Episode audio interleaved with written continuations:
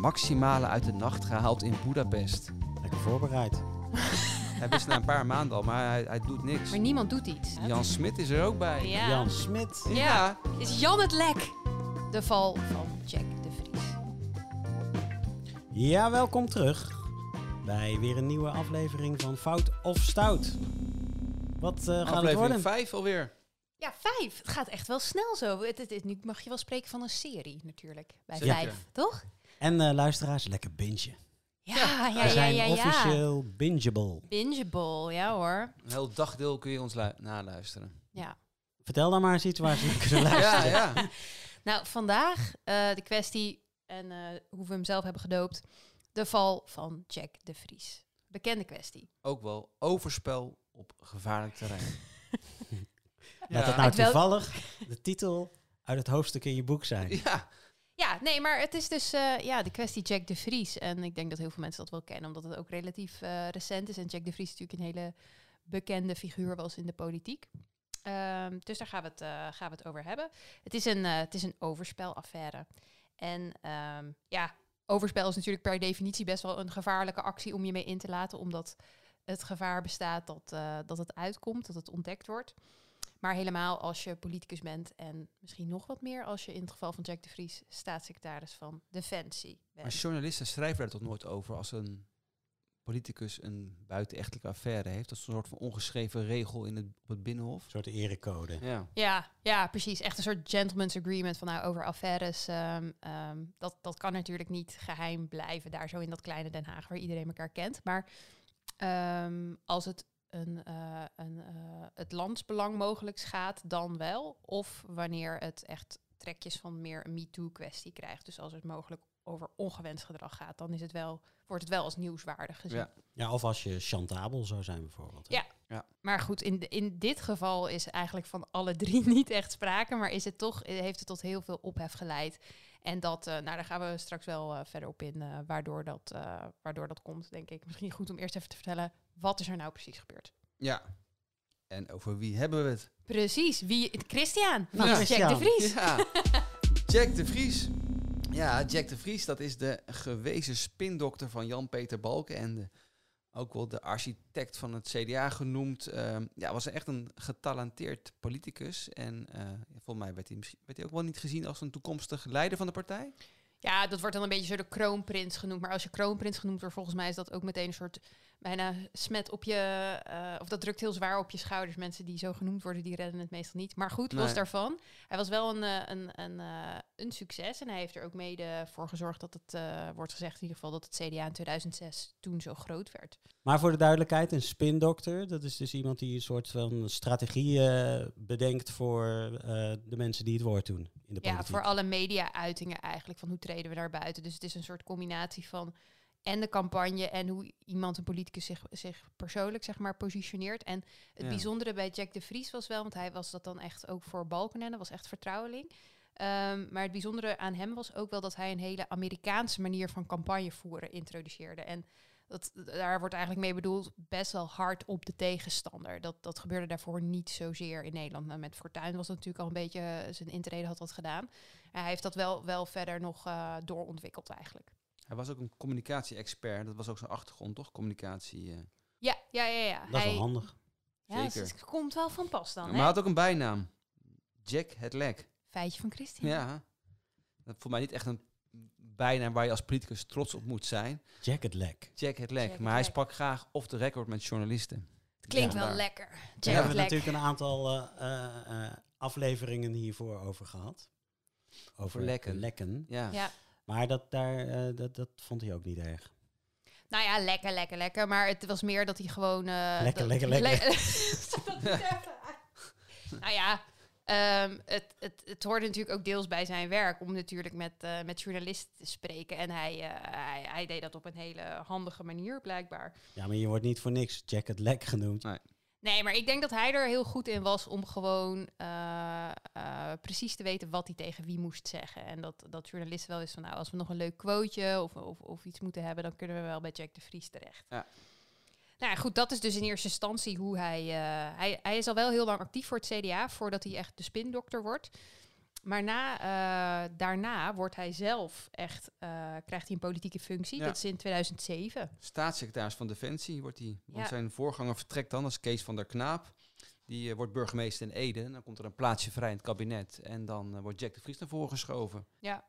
Ja, je denkt misschien Jack de Vries, waarom op Defensie? Maar hij heeft zelf de officiersopleiding ooit gedaan en hij heeft ook voor Defensie gewerkt. Dus Ja. hij kent de organisatie wel heel goed en zij hem ook. Ja, en ze zijn ook wel blij met hem, omdat de minister op dat moment was Eimert Middelkoop, een ChristenUnie-politicus. En die doet eigenlijk voortdurend onhandige uitspraken. Nou ja, dan is het natuurlijk wel handig als je een staatssecretaris hebt die eh, communicatie-expert is. Die de media kent, lekker Ja. vlot is. Dus dat is dan. En ook nog, ook nog zelf een verleden bij Defensie heeft. Dus hij ligt, daar, eh, hij ligt daar wel goed. En dat is maar goed ook, want hij krijgt hele zware dossiers op zijn bordje. Ja, ik krijg geloof ik de aanschaf van de JSF, Ja. eh, de Joint Strike Fighter. En de verlenging van de missie in Oeruzgan. Daar mag hij ook over eh, Ja. meepraten. Maar dat gaat hem eigenlijk best wel goed af. Dat, eh, dat gaat inhoudelijk eigenlijk wel. eh, nou ja, ja, hij loodt zich er wel, wel goed doorheen. Ja, ja als, als politicus valt hem weinig te verwijten. Ja. Denk ik. Dat, dat deed hij het goed.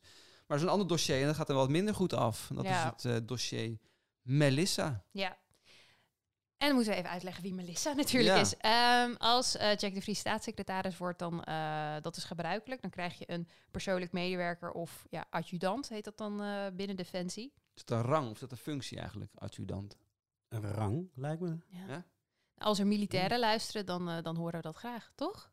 Dan mogen die zich melden. Lekker Ja, voorbereid. Het nee, maar het is hetzelfde als mensen denken dat regisseur ook een soort van rang is, maar dat is gewoon een Oh, zo. functie. En adjudant, voor mij is dat geen... ik- Ja, als je stratego speelt, zit daar een adjudant in. Nee, wel een sergeant. En carnaval, En hè? Prins Carnaval heeft een adjudant. Maar het, het, het zegt dus Nou iets ja. over de functie. Het is een naaste medewerker van. Precies, ja. In het criminele circuit worden, worden, wordt ook wel eens het woord adjudant gebruikt. Van handlanger. Ja, mm, ja, nou, als een soort eh, ja, tweede man of zo. Loopjongen. Anyway, eh, Melissa wordt de adjudant van eh, Jack de Vries. En Melissa is, een, eh, is elf jaar jonger dan Jack de Vries. En ze kunnen heel goed samenwerken. Dat gaat eigenlijk prima. Ehm, maar Ja, een beetje, te, goed. prima. Ja, denk ik ook. Ja, want ze krijgen een relatie. Hè. Dat Ja. is dan in de zomer van 2009. Dus eigenlijk ehm, twee jaar na zijn aantreden begint dat. En ehm, ja, dat gaat wel wat problemen opleveren voor Jack. Want eh, hij wordt thuis, wordt hij het huis uitgezet. Hij is getrouwd, heeft twee kinderen. Ja. Ja. En dat is natuurlijk weer voor een CDA-politicus. Het CDA is de hoeksteen. Het gezin is de hoeksteen van de samenleving. Dus dat is natuurlijk wel iets wat gevoelig ligt eh, binnen zo'n partij. Maar Ja, en zeker ook omdat hij dat heel erg op touw heeft gezet. Dat, dat, dat verhaal van het gezin als de hoeksteen van de samenleving, normen en waarden, daar zo op hameren. Dat komt heel veel uit zijn koker. En ja, als je dan zelf zoiets doet, dat, dat Ja. straalt dan wel veel negatiever op je af. Ja, dan Maar komt ja. het wel als een boemerang eh, terug. Precies. Ja. Ja. Maar goed, het is ook niet meteen. Hè, hij heeft een, een buitenecht café, dus hij moet aftreden. Ze- Zo is het zeker niet. Integendeel, ehm maar dat gaat eigenlijk een beetje. Dat komt ook omdat ze. De regels eigenlijk, eh, die zijn vrij duidelijk bij Defensie. Als je een relatie hebt met een ondergeschikte, moet je dat, of met een collega, moet je dat terstond melden. Terstond ook. Terstond, ja. woord, Terstond, hè. archaïs woordgebruik van Christian. Ja. Ja. Meteen Mooi, moet je hoor. dat melden, onmiddellijk. En dan, en want dan kan de organisatie maatregelen treffen, zoals Ja. bijvoorbeeld de overplaatsing van een van de twee of zo. Maar dat, eh, dat gebeurt dus niet, in ieder geval niet formeel. Nee, nee. Dus eh, privé heeft het wel vrij snel gevolgen voor Jack de Vries. Hij, eh, ehm, eh, hij, gaat, hij gaat zijn huis uit en ehm, ja, zijn, zijn huwelijk loopt eigenlijk op de klippen. Maar binnen Defensie leidt het eigenlijk in eerste instantie niet tot heel veel actie. Want Nee. vol- Hij gaat mij... op kazerne wonen. Dat zo Ja. las ik dan. Ja, Maar Ja. dat is ook vanwege zijn eh, risicoprofiel. Hij is natuurlijk staatssecretaris van Defensie. En Ja, eh, niet, ja. ja, je moet natuurlijk wel op een veilige plaats wonen. Dus eh, ik denk dat dat een soort van praktische oplossing was. ja, maar niet geheel ehm, ja, verrassend wellicht. Krijgt hij een plaatsje op, dat vraagt hij zelf aan. En dat krijgt hij ook op de kazerne waar ook Melissa een kamer heeft. Dus Hm. ja, dat is saillant detail. Ja, En ehm, wat ook nog wel belangrijk is daarbij om te benoemen, is dat de hoogste top binnen Defensie, die wist er al wel vanaf. De SG, ja die wist ja, het. klopt, ja. ja. De SG is de... Secreta- Secretaris-generaal. van het ministerie ja, en, Ja. Ook, en ook de, ja, die mensen van de kazerne. Kijk, als jij daar opeens komt te wonen, Ja. zullen mensen zich ook afvragen waarom woont in één keer Jack de Vries hier op de kazerne. Ja, dat gaat Ja, natuurlijk snel Wat rond. doet de staatssecretaris hier? Ja, wel goed om te melden voordat mensen boos worden dat wij onze feitjes niet op orde hebben. De commandant der strijdkrachten, dat was toen nog Peter van Oem. Oem of Oem? Die was niet op de hoogte. Pas als het allemaal uitkomt, eh, hoort hij ervan. Dus eh, alleen de minister wist het ook. Ja, de Vrij minister, snel al. eh, die ChristenUnie-minister Middelkoop, die was ook al vrij snel op de hoogte. Omdat inderdaad zoiets kan niet heel lang geheim blijven. Zeker niet als twee mensen zo close zijn. Dat, dat komt gewoon uit. Hij wist Maar- na een paar maanden al, maar hij, hij doet niks. Maar niemand doet iets. Nee. Nee. En de premier, Balkenende, dus ja, echt een vertrouweling van Jack de Vries, die wordt ook door niemand op de hoogte gebracht. Ja. Die komt er voor mij pas later achter inderdaad. Ja. Ja, Nee, dus, eh, dus die relatie blijft eigenlijk in stand. En ze blijven ook samenwerken. En ze vliegen ook eh, samen eigenlijk de hele wereld over. En eh, zo gaan ze naar Suriname, Hongarije en Oeruzgan, Afghanistan. Gaan ze samen op dienstreis. En dat blijkt dan later als mensen foto's gaan, journalisten gaan op zoek naar foto's van, van, van de twee. En dan Ja. zien ze in die tijd dat ze gewoon regelmatig samen op dienstreis gingen. En op social media ga je dan ook berichtjes van Melissa, eh, kun je heel anders gaan interpreteren wat zij dan op Twitter en zo zet. Wat Ja, dat was, ja, oh ja. dat was wel grappig inderdaad. Ja. Dat is een leuk feitje. Hè? Kan ik hem, mag ik hem? eh, Ja, hij is voor komt hij jou. weer, ja, ja, ja. Feitje van Christian. Ja, zij zijn dan eh, samen naar, eh, op dienstreis naar eh, Hongarije gegaan. En dan twittert Melissa daar een bericht over. En dat luidt dan... Zwaar vermoeid teruggekomen uit Hongarije. Het maximale uit de nacht gehaald in Budapest. Tja, Ja. ja. Heeft ze een film gedownload? Ik, eh, ja, Wie ik ben- weet, ja, wie ja. weet, Dus dat wie is, weet. Ja, dat is natuurlijk tekst die je dan achteraf gaat lezen en denk je, ja, oké, daar speelde kennelijk wel al een en ander. Ja. Ja. en ze gaan ook naar Oeruzgan. Niet, eh, en, niet ja, in gezelschap natuurlijk van een hele afvaardiging van Defensie, Ja, stel ik me zo Waar, voor. waar op dat moment dan een Nederlandse missie eh, gaande is. Ja. Die, gaan, eh, die gaat de staatssecretaris bezoeken. Maar hij is niet de enige die Jan naar gaat. Jan Smit is er ook bij. Ja. Jan Smit. Ja. Ja.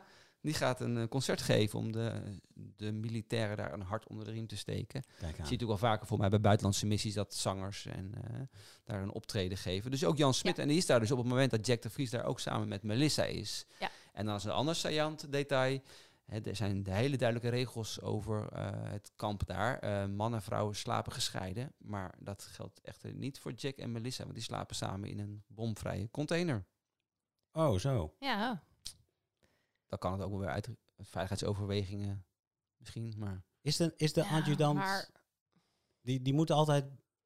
Nee, het is Nee, niet een me- soort nee. persoonlijke beveiliger. Nee, Nee. nee, nee, nee, Dus dat, ja, dat is wel heel bijzonder. Ja. Ja. ja. Dus terwijl Jan Smit uit de speakers klinkt... ehm, Ja, ik moest dit voorbereiden van Ja, jullie. ik, moest die, ik moest die cd van Jan Smit... heel de cd moest jij luisteren. Ja, Ja, ja. excuus, Maurice, excuus. Hadden we een leuk intermezzo, een muzikaal intermezzo in deze podcast. Ja. Is het gelukt?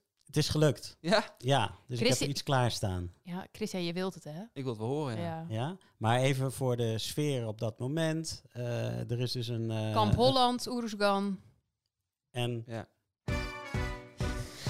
En dan klinkt dit. en dan Ja. dit. Feestje, kun je je voorstellen, toch? Ja. Ja, zeker. Ja. Vogels die verdwalen als de wind ze niet komt halen, vliegen in een lange rij. Onverwachts aan mij voorbij, heb ze net op tijd zien komen, was weer half aan het dromen na een lange nacht. Aha. Nou, die hadden we, kijken hit. hadden we Ja. even gerepeteerd. Ja. Ja. Ja, Maar, nou ja. maar op Ehm, zich, weet je, ja. Dus, maar, ja, dus dat zijn allemaal van die indicatoren dat ze al lange tijd eh, Ja. eh, vrij close zijn. Maar dat toch dus, eh, ja, niemand zich genoodzaakt voelt om het echt hoger op te spelen. Dat er echt actie ondernomen ja, wordt. van een En besluit dit- over te nemen. Gewoon in Ja. de zin van, jongens, we hebben het nu gemeld. Dit is, dit is een feit. hè, wat- hoe gaan we daarmee om? Wat En- doen we? Ja, en En dat Oeruzgan was in april ehm, 2010. En in mei, 10 mei, eh, komt de hele affaire uit. Mijn verjaardag. Ja! Ik zat oh, nog ja. even te denken. Nou, van, we ik dit nooit niet? meer. Nee. Nee.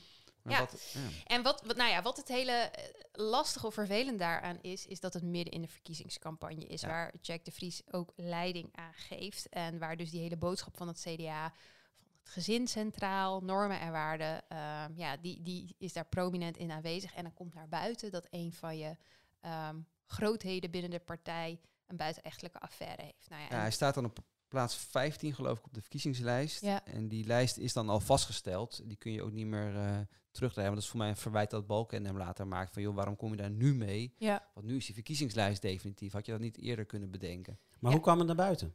via RTL Boulevard. Ja. Ja, en dan zat ik te denken. dan leg ik natuurlijk gelijk de link. RTL Boulevard, Jan Smit. Zou Jan Smit dat hebben doorgespeeld? Ja. Dat zou me niet verbazen, toch? Die Is schrijft Jan toch het lek? Is Jan Ja. het lek? Niet Ja. Jack het lek, maar Jan het lek. Precies. Ja, Ja, ja. Nou ja, we we weten het niet, we weten het Nee, niet. Ja, maar hoe kwam dat in eh, Boulevard? Ja, Ja, volgens mij was het echt als een soort scoop, werd het eh Publiek geheim, gepresenteerd. denk ik ook. Ja, I- want iedereen wist het natuurlijk al, heel veel mensen wisten het natuurlijk al. Nou ja, hè, en misschien wel vanwege die reis naar Oeruzkan, waar ze dan net van terugkwamen. Ik kan me het wel herinneren nog. Ja? Het Boulevard. het was Ja. groot nieuws ook wel. Ja. Ja. Maar ja, ook weer, weet je, affaires, dat gebeurt natuurlijk heel veel. Dus dat is op zich mis- niet eens zo heel erg nieuwswaardig. Maar juist dat, dat hij het was als CDA, als ehm, ontwerper van die boodschap van normen, waarden, de familiewaarden. En ehm, als staatssecretaris van Defensie, wat toch een organisatie is die heel erg strak op regels en op hiërarchie zit. Dat juist hij dit doet en dat hij er zo, vooral dat hij er zo onhandig mee is omgegaan. Dat is het opvallende. Hè? Ja, Want hij zei zelf als spindokter en als woordvoerder en communicatiestratege altijd tegen mensen: je moet eerlijk zijn. Even Niet door de liegen, zure, ja. ja. niet liegen, even door de zure appel heen bijten. Maar je moet zelf altijd met het nieuws naar buiten komen. En hij heeft zichzelf nu precies in de tegenovergestelde ja, ja, positie niks gebracht. gezegd inderdaad. Ja, Tot- maar ja, het is dan, dan natuurlijk een beetje de schilder die zijn eigen huis niet... Ja. eh, Ja, als je precies. zelf overkomt, dan is het Precies. weer lastig om dan die zelf te adviseren. Ja, en Ja. nou ja, wat ook nog wel, dat las ik ook nog, dat vlak voor dus het, eh, het, het congres van het CDA, een paar, eh, paar weken voordat het allemaal uitkomt, Maar die Heeft- lijst is vastgesteld, die verkiezingslijst. Ja. Daar heeft hij nog met ehm, echt mensen heel dicht bij Balkenende, heeft hij het aan verteld. En die hebben toen tegen hem gezegd, joh, hij heeft nu al zoveel op zijn bordje, want het CDA stond er toen echt niet goed voor in de Ja. peilingen. Ehm, vertel het hem maar niet, Ah, want hij kan het er niet bij hebben nu. Dus dat is ook wel Dat is- weer bijzonder. Ja, Ja. dat hij Ja. het zelf blijkbaar wel wilde vertellen, maar dat mensen zeiden, ah, hmm. Partijbelang was op dat moment belangrijker dan... eh, ja, en blijkbaar binnen Defensie heerste dat ook een beetje. ja, die hadden het al een Eh, jaar stilgehouden, of een half jaar. Dus, Dus, ja. dus ja. dat is wel heel bijzonder allemaal. Ja. Ja. Hoe ging het verder doen? Ja, nou, hij neemt dan een korte time-out om even na te denken. En van, ja, wat zal ik doen? En, eh, maar ja, al snel neemt hij eigenlijk een besluit, want vier dagen later eh, maakt hij bekend dat hij, dat hij aftreedt. Ja, en in de tussentijd heeft Balkenende wel gezegd dat hij, eh, dat hij het een privé kwestie vindt. Eh, maar dat is ook wel logisch natuurlijk. Dat moet je wel zeggen. Als het een partijgenoot betreft, kun je moeilijk... eh, Ja, want waarschijnlijk als het iemand van een andere partij was geweest, dan eh Ja. hadden ze wel iets anders gereageerd, ja, dat- vermoed ja, ik zo. Hoewel-. Daar, daar, Het was daar geen branden ze zich meer. vaak ook niet aan, hè? Eh, Ja, met soms. affaires. Want ja, je weet nooit wanneer je eigen partijgenoot Nee. nee, dat klopt ook wel inderdaad. Maar ja, is het naast een potje piest. de vraag, rijdt. de vraag is of het natuurlijk een privé kwestie was. Hè? Het was inmiddels al wel groot geworden. Wat? Nou ja, het feit dat zoveel mensen het wisten en dat ze dus de regels Ja. van Defensie hebben overtreden. hè. En Ja. dan kun je natuurlijk wel zeggen van ja, die regels geldt voor militairen zelf. En als staatssecretaris ben je geen militair. Hè? Dus, dus heel strikt formeel Geldt de gedragscode niet voor voor hem? hem. Nee. Maar Maar ja, inmiddels na tien... voorbeeldfunctie, et cetera. Precies. En na die 10 mei, eh, dan, dan komt de militaire vakbond bijvoorbeeld ook al met een statement naar buiten dat ze Jack de Vries geen serieuze gesprekspartner meer vinden. Dus hij wordt, Hmm. ja, weet je, het, zijn positie wordt enigszins onhoudbaar.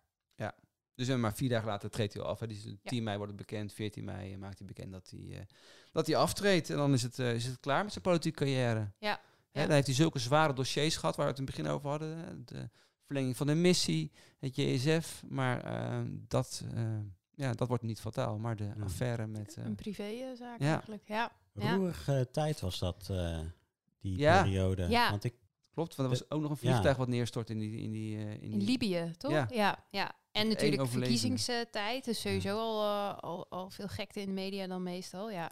was toch, toch dat jongetje? Ja. Dat ehm, als Ruben. enige... Ja, Ruben. Ja. Ja. Oh, de ja. enige- overlevende. Ja, Och, ja, ja. ja, ja. Nou, we dwalen een beetje af. Ja. Ja. Nou ja, ja, en die hele zaak voor Jack de Vries, ehm, ehm, hij treedt dan dus af. Eh, en in principe ehm, gaat het dan een, een, een tijd prima. Hij gaat eh, uit de politiek. Ja, en die affaire En- met, of die affaire is natuurlijk gek gezegd, maar die relatie met Melissa houdt wel stand. Dus dat Ja. op zich, eh, dat lijkt dan een, een nou, eind al goed te worden, hè, want hij gaat met haar verder. Ze krijgen een dochtertje. Maar helaas, eh, Ja, het is, echt, echt heel erg. Heel, echt een dramatisch ehm, eind van, van, van dit verhaal eigenlijk. Want in, kijken, 2017, eh, dus dat, dan hebben ze zeven jaar of acht jaar ongeveer een relatie. Dan ehm, is Melissa nog hartstikke jong, maar dan overlijdt ze onverwachts aan een eh, hersenbloeding. Dus dat is ja, super triest. ja, Ja, ja, ja, ja, maakt deze zaak dan wel weer een eh, zwart randje. Ja, we hebben weer zo'n... eh, Na Ja, afloop, Ja, ja. we hadden dat natuurlijk eh, in onze eerste Fout of Stout eh, podcast eh, over Jo de Jong eh, ook. Die, Ja. een, die uiteindelijk een eind aan zijn leven maakte. Ja. ja, het is super heftig als het dan zo moet eindigen. Ja, Ik ben ook altijd een beetje, ja... ja omdat je... er zoveel persoonlijk leed. Uiteindelijk bespreken we het wel. Dus ja, dat is ook weer dubbel.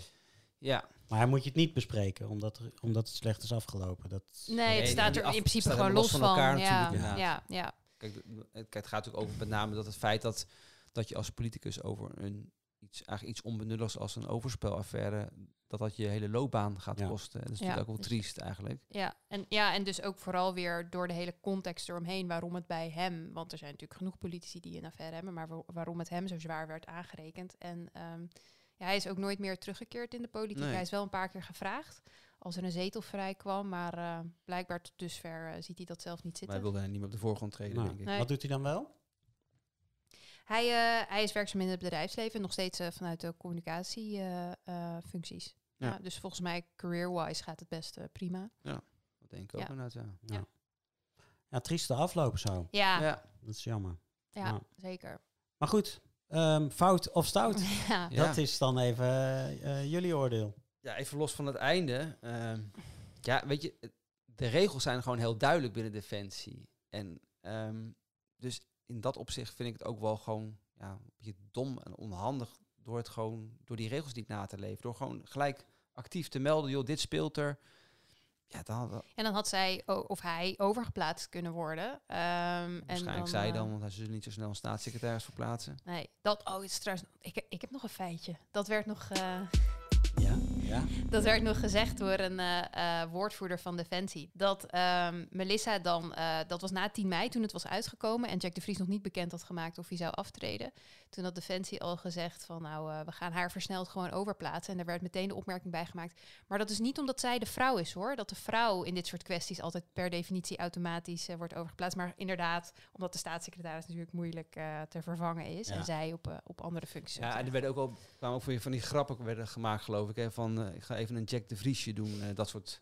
Ja, dus Defensie vond eh, zijn positie ook wel onhoudbaar geworden. Omdat eh, ja, de, de, de reputatie wel geschaad Ja. werd van het, van het ministerie. Ja. Ja, en Maar nou ik goed, zou- ja, van, nou, even terugkomen op het Fout feit dat hij, ja, Ja. hij heeft die regel overtreden. Ja, ik vind, dat vind ik gewoon fout. En dat hij, affaire, dat hij een affaire heeft, ja, dat is stout. Hè, dat, eh, nou ja, goed, dan moet hij zelf weten. Maar ja, weet je, je, hebt wel een voorbeeldfunctie. En, eh, Hij had het gewoon moeten melden. Dat hij dat Ja. niet heeft gedaan is fout. En dat, ja, en dat andere, ja, weet je, dat is aan de orde van de dag. En daar kun je gewoon persoonlijk van alles van vinden. Maar ehm, het, het zou niet moeten uitmaken voor iemand zijn werk, in Nee. principe. nee, dat, dat ook. is gewoon stout gedrag. Duidelijk. Ja, Ja. Nou, ben je daarmee hier eens? Ben je daarmee eens? wij, wij geven elke keer wel ons oordeel, Maries. Maar wat vind jij ja, ervan? eh, ja, in grote lijnen wel. Denk ik. ja, ja nou, ik kan me wel vinden in jullie eh, uitleg. Het is niet volgens de regels. Dus dat is, eh, ja, dat is dan fout. Ja.